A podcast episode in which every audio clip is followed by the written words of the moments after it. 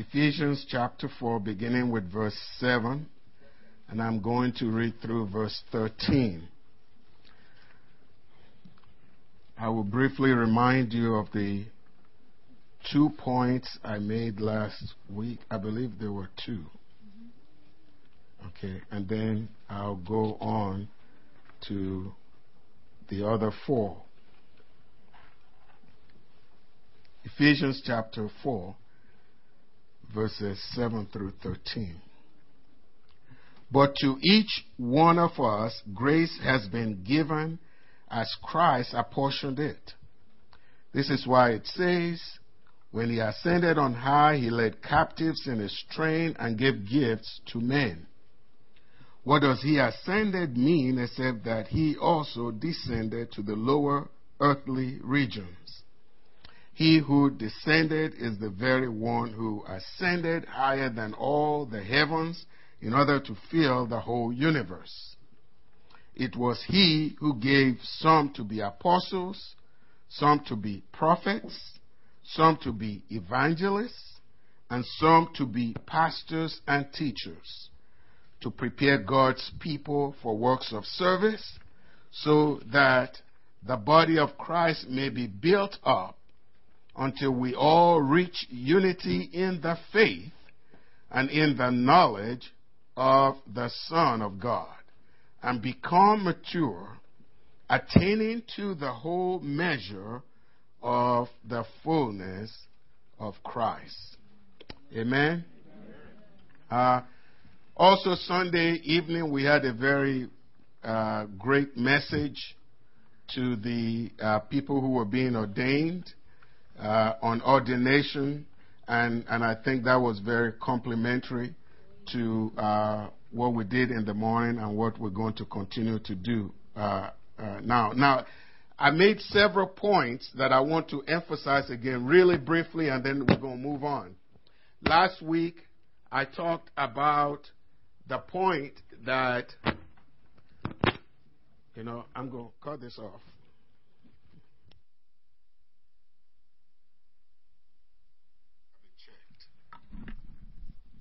I talked about um, he who is faithful in a very little is also faithful in much. Those are the words of Jesus, even though he was speaking specifically about stewardship. I think all of life for a Christian is stewardship. We have absolutely nothing of our own. You don't even own yourself. You belong to God if you're a Christian. And therefore, God is not looking for you to give Him only 10% of yourself. God is not looking for only 10% of your money. He's not looking for only 10% of your time. He's not looking for only 10% of your gifts or your talents or whatever it is. God is looking for you to give Him a hundred percent of yourself. So you cannot give 10% to the church and spend 90% in a way that is not accepted to the will of God. If it is not acceptable to the will of God, you may give 10%, but you're still in the wrong 90%. And you know what that means if you take a test and you get 10 out of 100. Now, you've gone to Flunker's Field. Okay? So it's really important we understand that God is not looking for you to give Him only 10% of your life. He wants you to give Him 100%. In fact, that 10% is a misunderstanding of tithing by us. The average Jew has given 23% required. That's including a trip to Jerusalem. At least once in their lifetime. It doesn't matter where you are. If you're in Australia and you're a Jew, you have to take a trip to Jerusalem at least once in your lifetime. That's part of your giving of yourself to God. So today we just think, well, as long as I open my wallet or my checkbook and I give 10%, I'm alright with God. What I do with the rest is my business. No.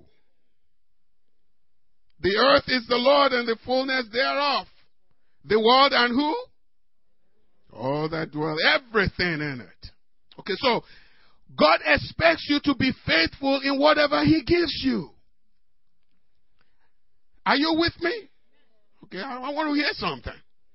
If, if, you, if you're hearing what I'm saying, you know, because it is really important for us to understand this, that God holds us responsible for our responsibility to Him. What we make to Him.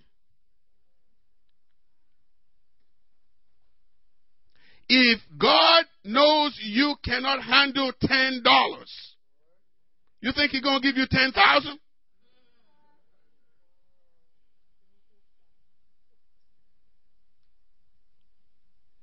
Maybe that's why you've been wondering why, you know, you can buy all the lottery tickets you're going to buy. You're not going to win a thing.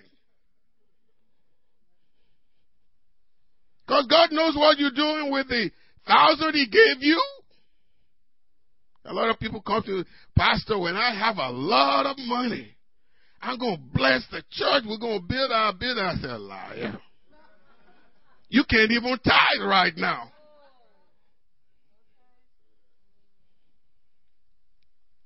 So it's important. If you're faithful in the very, it doesn't matter what God gave you. If He gave you 20,000, be faithful in that. If He gave you 10,000, be faithful in that. If He gave you 5,000, be faithful in that. If all He gave you is the gift of evangelism, be faithful in that. Use whatever God has given you and He's going to bless you in much. But if you're not faithful, with that very little he's given you, who's going to trust you? He can't trust you with any more. Okay, the second point that I made, and this is real quick too, is that if God has called you to preach, it does not automatically translate that He has called you to pastor.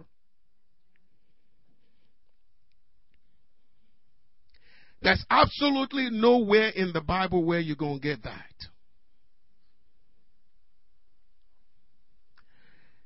There are different kinds of ministries. There's evangelists, and you know, and I made the point last week, and I'm not going to go over it again. And I believe that the reason why too many people say God has called them to pastor or God has called them to preach is because we lift that gift above every other gift. That's where we've made the mistake. And too many people who should be selling corn are selling mango. You're in the wrong trade.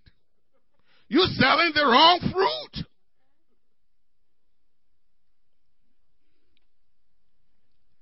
And we're going to go deeper into that. Anyway, the first point was the point that all Christians are called to the ministry. All Christians are ministers.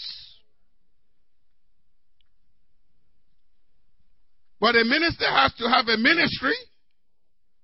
Maybe the reason why you don't know you're a minister is because you don't have a ministry. You're not doing anything.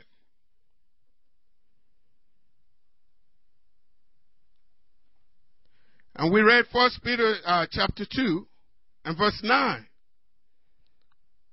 For you are a what?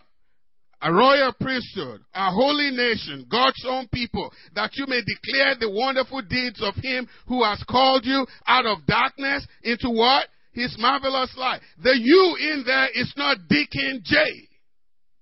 The you in there is not Minister So or Pastor So or what? No, it's not Reverend Doctor so and so. No, it is you, a Christian, for you are a royal priesthood, a holy nation, God's own people, that you may declare the wonderful deeds of him who has called you out of darkness into his marvelous light. So we made the point also that everybody in here is called to preach. The Greek word for preaching is kerusso, declaring the good news speaking the good news. And there is absolutely no one who has accepted Christ as Lord and Savior who is excluded from telling the good news. That's the gospel. That's why if somebody has said God has called them to preach and I put them up to preach and they start here, their first sermon is on tithing, it's a sign to me they weren't called. That's not the gospel. Tithing is not the gospel.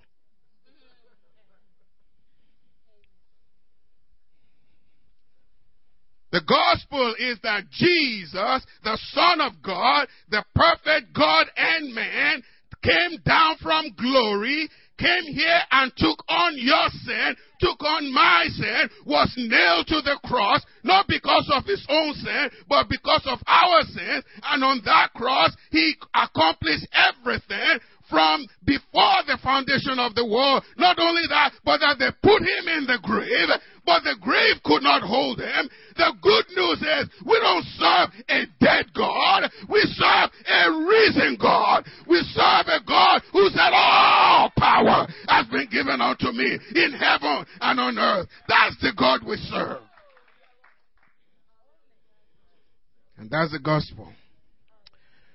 And the second point I made last week was that only a small number is called to the preaching or to the pastoral ministry. Amen. How, what you what will you do if someone came in here and he has 20 hands? No eyes. We can't say they have nose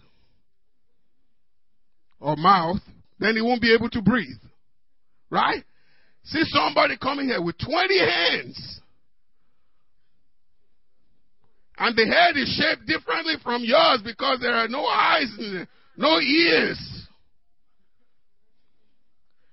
Man, see, some of you sitting comfortably right now will be the first to dash out. In fact, you'll be using the other exit.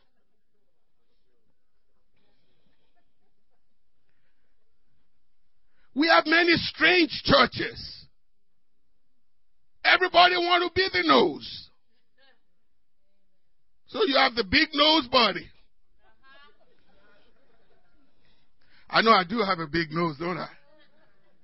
Was at least one. you know, so th- this is this is what is wrong with the church. Everybody want to be a preacher. Everybody want to be the pastor. No, that's not what God has called you to be.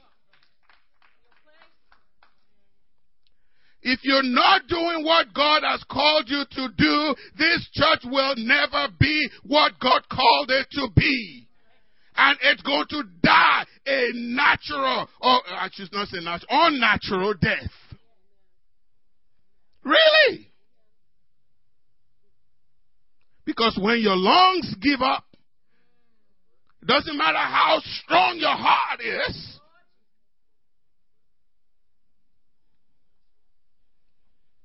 You're not going to behave, you're not going to work naturally. It's not going to be normal. No. So that is why it's really important for us to understand this. God has people in the church different. We all have different gifts. We all have different ministry that God has given to us. That is why you should not criticize everybody because they're not doing what you're doing. Are you still with me? Okay. Let's move to the third point, which you didn't hear yet. We're talking about the call to preaching and the call to be a pastor.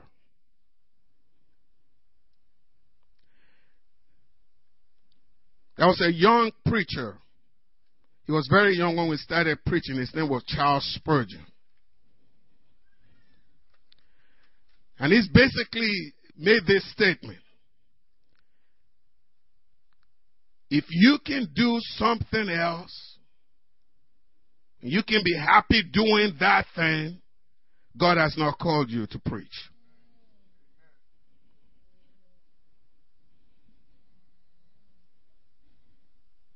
If God has called you to preach, you must have that intense and all absorbing desire for the work of the ministry.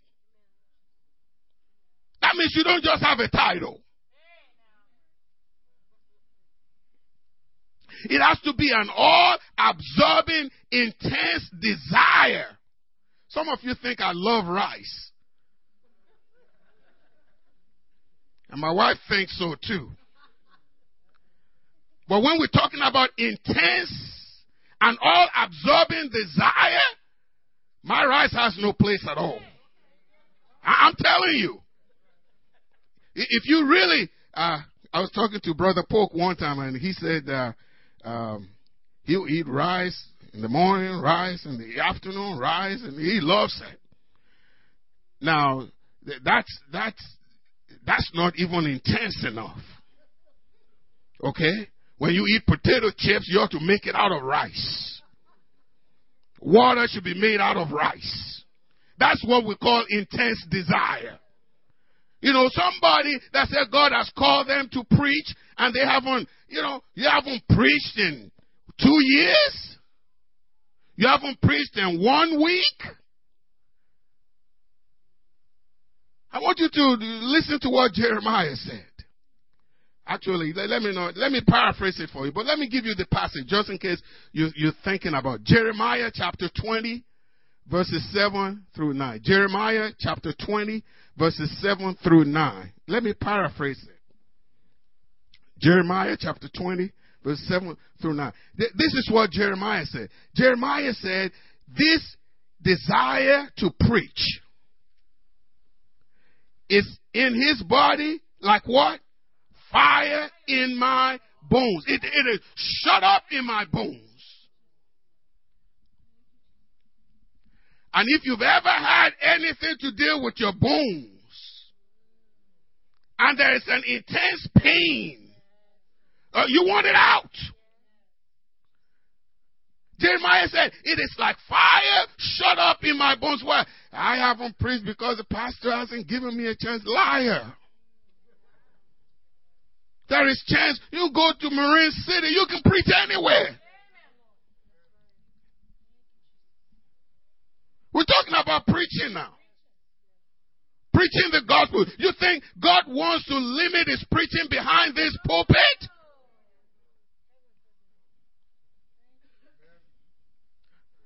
Too many of us are just too lazy. And some people, before they preach, you have to give them five weeks' notice. That's not like fire shot up in anybody's bones.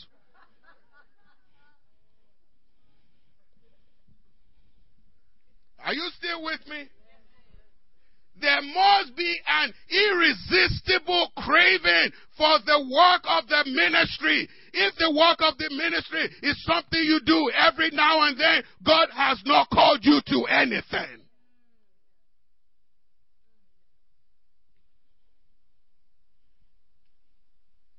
Are we still together? Say, God has called me to preach. God has done it. Consider other things. Do something else. He hasn't called you to preach. He hasn't called you to be a pastor. You have to have that intense, irresistible desire to preach and teach the gospel. Preach and teach the gospel. Not only that, along with that, point number four, you must be able to teach. That is the one position in the church that God requires that whoever is doing it must be able to teach.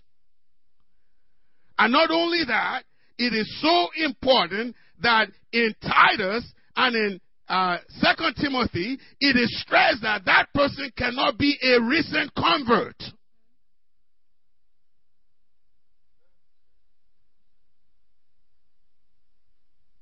Are you following me? Must be able to teach. If you look at Ephesians chapter 4 verse 11, it is very clear in there that if you look at the Greek, it did not say some pastors and some teachers. That office is put together. It says some evangelists, some prophets, some this, and then it said some what? Pastors and teachers.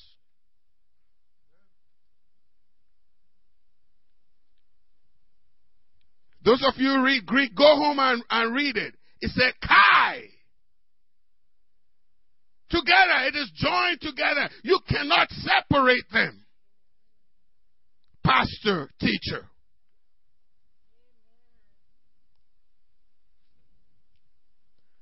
If you can't teach, you ain't called to be pastor. It's just that simple. Why do you think God will put the lives of people in your hand when the most important thing to do in the church is to teach and you can't do it?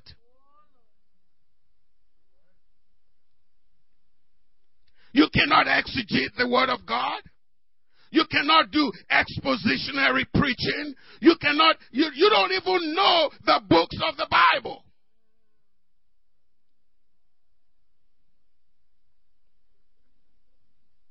You know, I'm telling you this out of experience. And I want you to listen very carefully.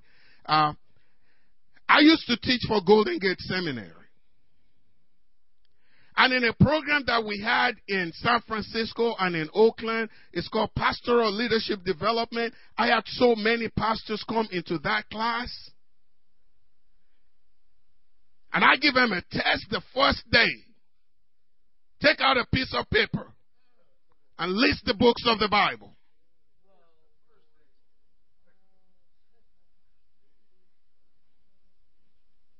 I say, if you can't list the books of the Bible, God didn't call you to preach.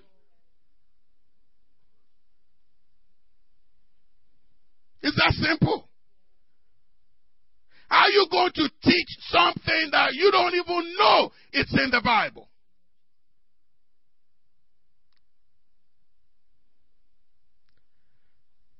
There was a pastor in Oakland, and I'm going to uh, protect him by not mentioning his name and his church.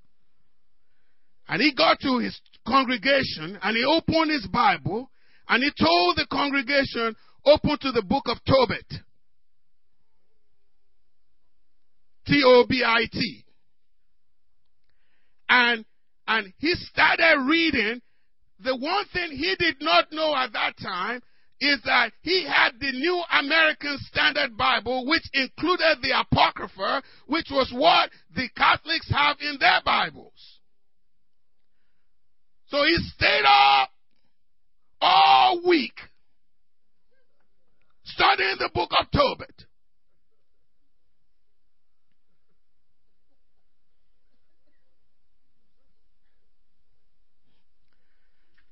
You hear me, Charles?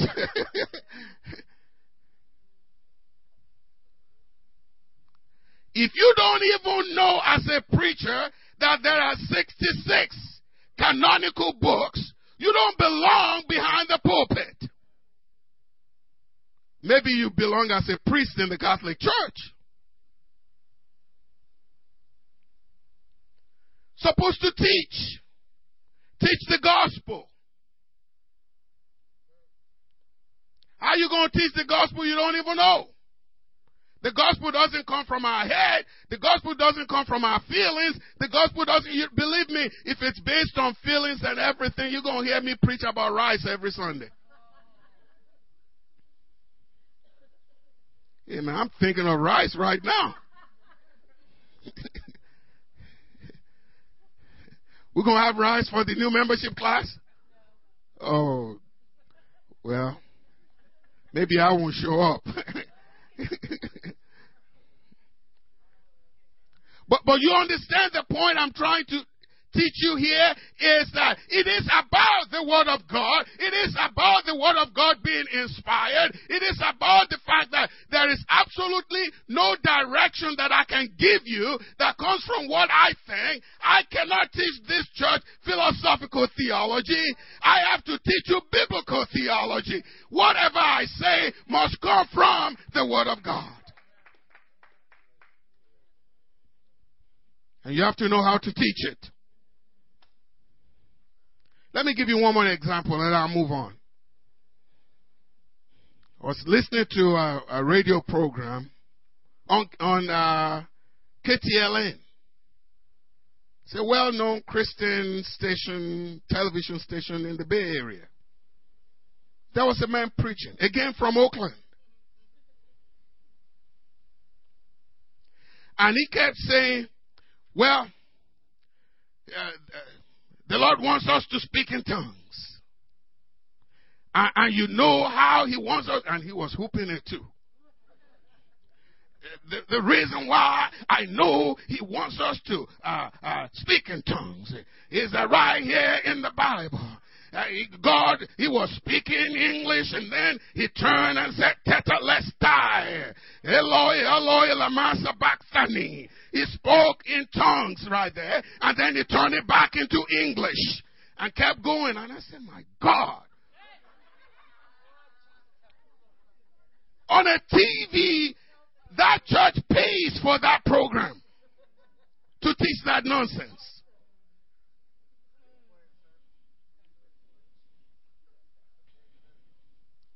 What he was saying was from the Bible, but what he did not know as a preacher is the Bible was not written in English. Jesus did not speak English.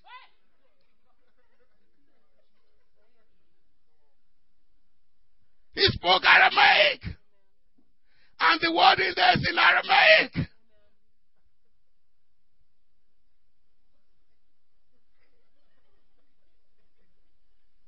And he's a teacher.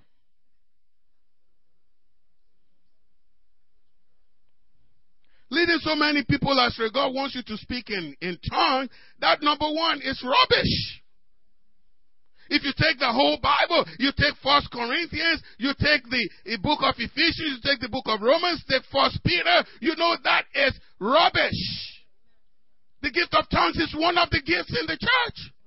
Not everybody has the gift of tongues. Not everybody has the gift of administration. Not everybody has the gift of teaching. Not everybody has the gift of administration. We are given gifts according to what God believes we are able to carry out.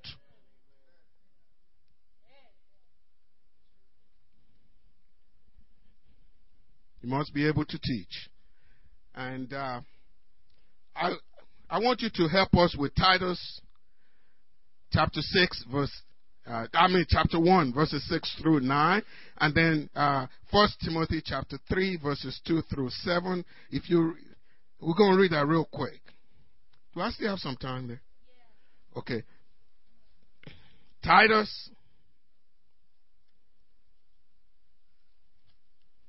The, the books are so close, so we won't miss it. Titus chapter 3.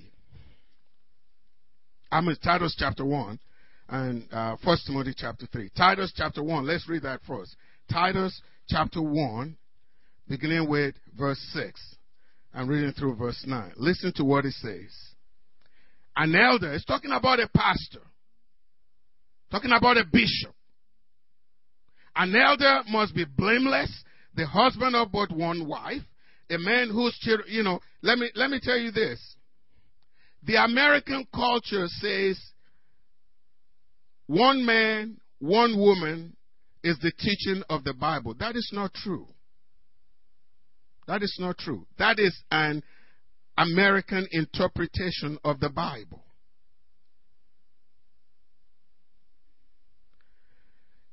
God, in his system, allows that a man be married to a woman.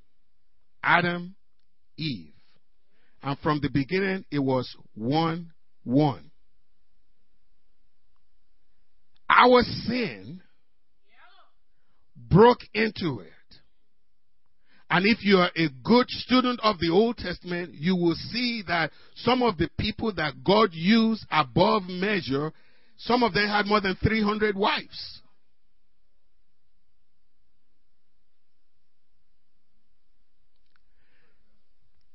In the Bible, there are two people that the Bible specifically said you cannot have more than one wife. They're deacons and pastors. That's it. Now, if you live in America, and you marry more than one wife, you have broken the law of the land, which the Bible tells us, specifically read Romans chapter 13, that we need to obey the law of the land. You belong in jail.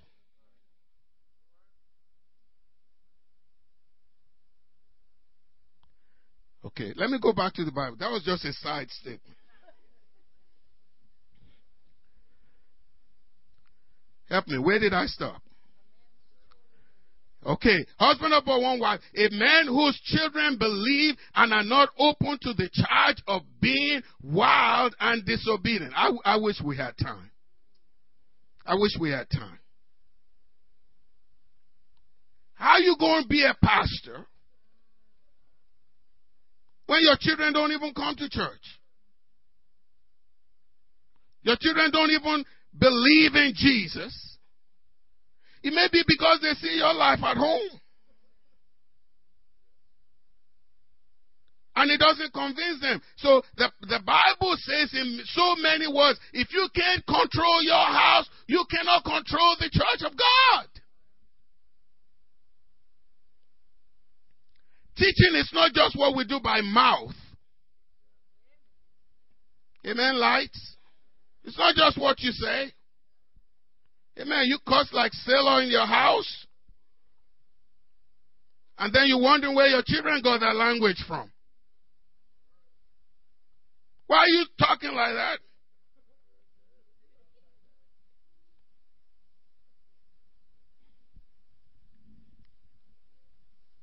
Amen. Listen whose children believe and are not open to the charge of being wild and disobedient. Since an overseer is entrusted with God's word, he must be blameless, not overbearing, not quick tempered, not given to drunkenness, not violent. Now, drunkenness means it doesn't mean you can't drink. Okay? I don't drink just as a principle. Not because the Bible says that. But some people just drink too much. They say, oh, I can hold my liquor. You liar. Every time you can say that is because somebody has questioned you. And they question you because they've seen something that you couldn't see when you were giving high five to everybody in the house.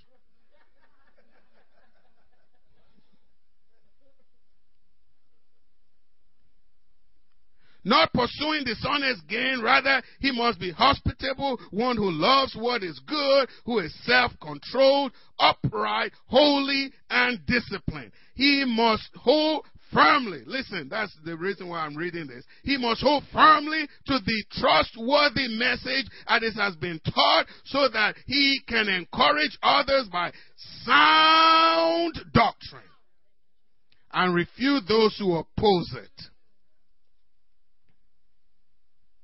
Amen? It doesn't mean that the pastor has to be arrogant. But it means that the pastor needs to be strong behind the word of God.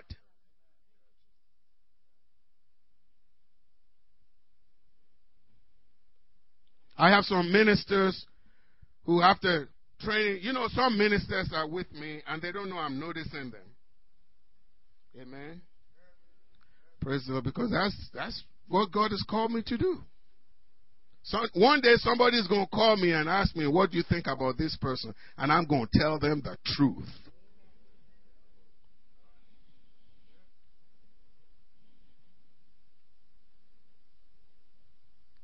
Look at all these statements. You you need to. I'm scared myself. Look at them. Look at them. And you playing around and you say, "Oh, you know, I'm a minister." You're lying to yourself. You must be strong in the word. You must obey the word. You must live the word in such a way that you are not going to have everybody complain about your life.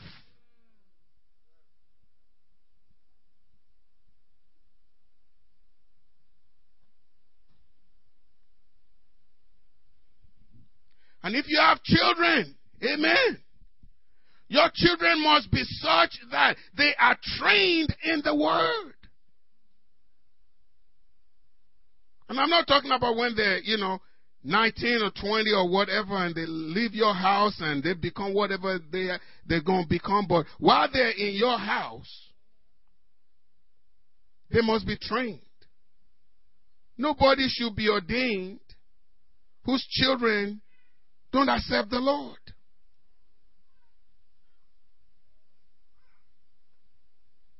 I didn't say it. Read it. Who you want to preach to?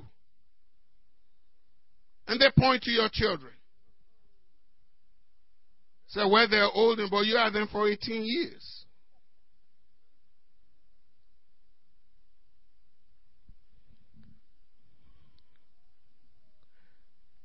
Number five, just to save time. You must be accepted by others as having this calling in your life. You must be accepted by others as having this calling in your life. Now, I don't have any specific scripture, but look at all the scriptures I listed at the beginning. But one thing I want to tell you is this. Look at Paul. Read the book of Acts very carefully. Read the book of Acts very carefully. When they ordained people, who ordained them? By the elders. By the laying off of hands. And they sending them out to do the work. We believe God is in your life. We believe God has called you. Not just your own opinion.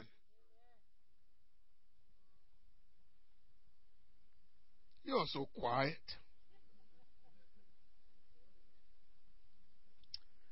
People must accept that God has called you. And I mean Christians and especially those who are already in the ministry. Must accept this call in your life. I had a minister here at Village Baptist. It's been a long time, so most of you don't know. Was being called to a church to pastor. And the church called me. And the church says, we're interested in this man to be our pastor. I said, He's not your man. And of course, you know, some some deacons and some leaders of other churches basically well, he doesn't want him to leave his church. He wants him there, you know. He, he's working in there, you know. I kept telling him, I said, no, he's not your man. And then they sent deacons to me to talk to me. They said, why? I said, I'm telling you, I'm his pastor. He is not pastor material.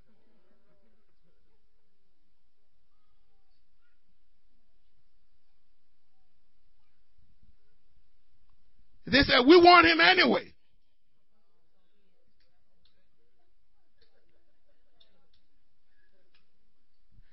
Now, the pastor is not always right. Okay? But be careful when the pastor is telling you something from the word and is standing behind the word and you say you're going to do whatever you want to do. I have seen it many times. I've seen it many times and people regret it for the rest of their lives. They said, we want him anyway. I said, okay. Have you guys prayed? Well, we've prayed about it. And the Holy Spirit said, This is Amen. I said, Okay. I can't argue with the Holy Spirit.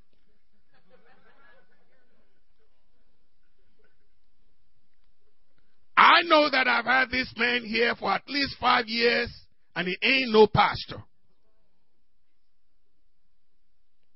Then they called me again. They said, We're getting ready to uh, uh, we get ready to put him in the pulpit officially. Will you come and preach? I said, I will come only on one condition. And they said, What condition? I said, You will let me say whatever God put on my heart.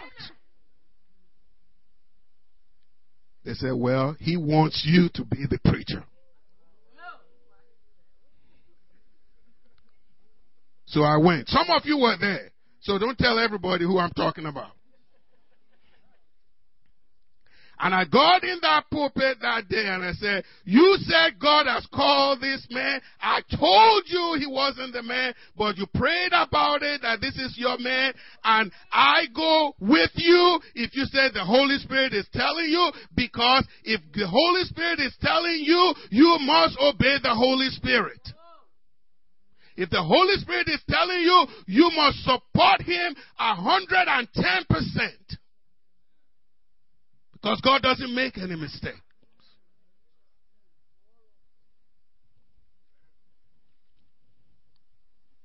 It led to a lawsuit. A few months after.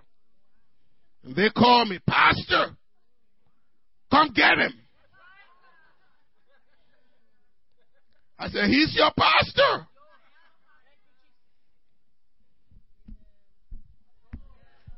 I wash my hands.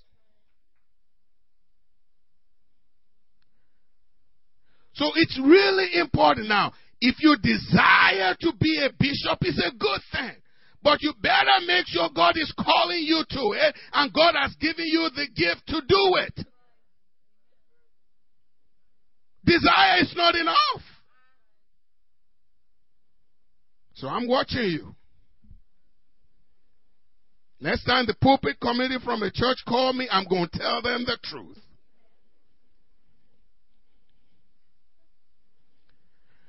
Samuel didn't even know what was going on with him. Got up and went to Eli and said, Did you call me? Said, No, I didn't call you. Go back and sleep. He went again, he heard it. He didn't know what was going. He said, Who is calling? It must be Eli. Eli, did you call me?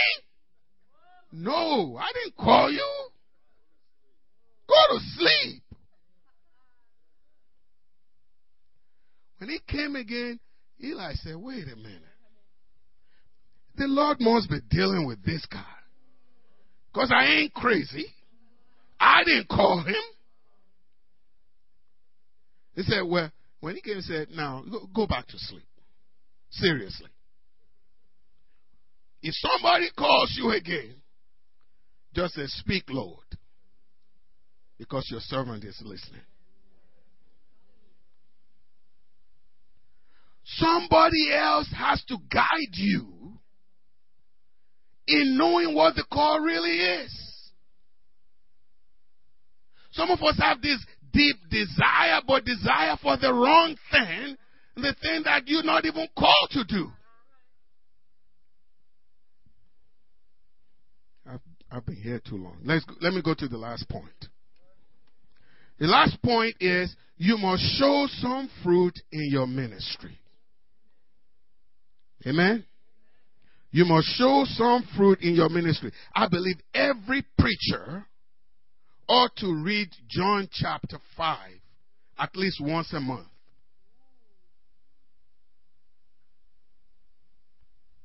That's one verse in there that we're all familiar with.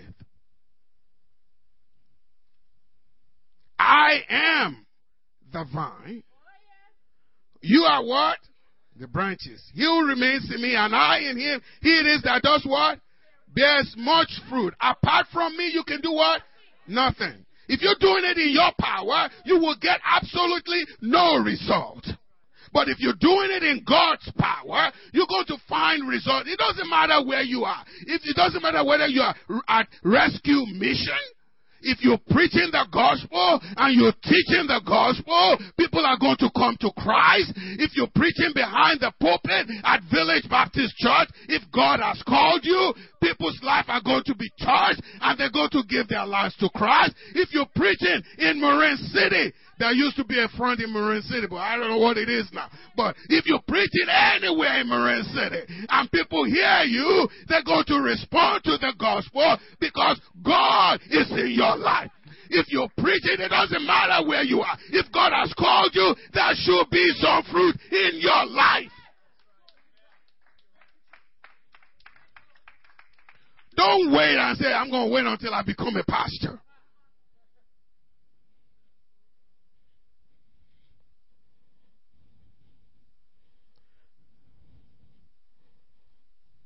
Lost my glasses.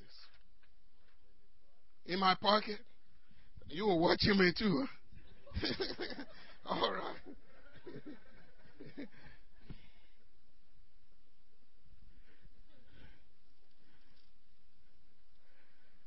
You know, Paul, Paul says it many times. He said, I don't know. I may not be too many people that I can lay my hand on, that I can say that I, I, I, I preached to them, they accepted the gospel. He named a few people that he has touched in his life, but he said, there's one thing I know. I planted, uh, uh, but Apollo waters. It's God who gives the increase. Neither he who plants nor he who waters in anything, but God gives the increase. If God has called you, he didn't call you to just showmanship or show womanship, whatever it is. God has called you to preach the gospel. And when the gospel is preached, the power of the Almighty God, the power of the Father, the Son, and the Holy Spirit will touch the life of sinners and they will come running. What must I do to be saved?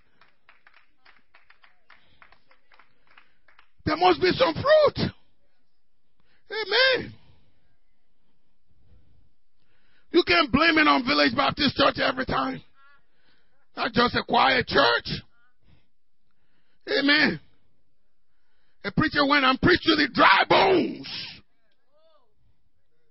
Amen. Can you preach to dry bones? And just get the flesh to, no, no, no, not just the flesh to come on there. Just have the bones that have been scattered to come together again and start hitting to each other. Uh, the, the, the hind bone is on to the arm bone, uh, the, the leg bone to the leg bone, and to the hip bone, and to the neck bone. And pretty soon they're coming together. God said, preach again. Preach to the dry bones, and flesh start coming on the dry bones. That is the gospel that God has called us. God has not called us to unfruitfulness. God said, preach the word. Be instant in season and out of season. Preach and God will do his work. If you have been called, the angels will stand behind your preaching.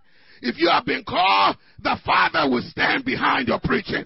If you have been called, the Son will stand behind your teaching. If you have been called, the Holy Spirit the Pneuma of God will stand behind your pulpit, and the whole of heaven will move behind your preaching.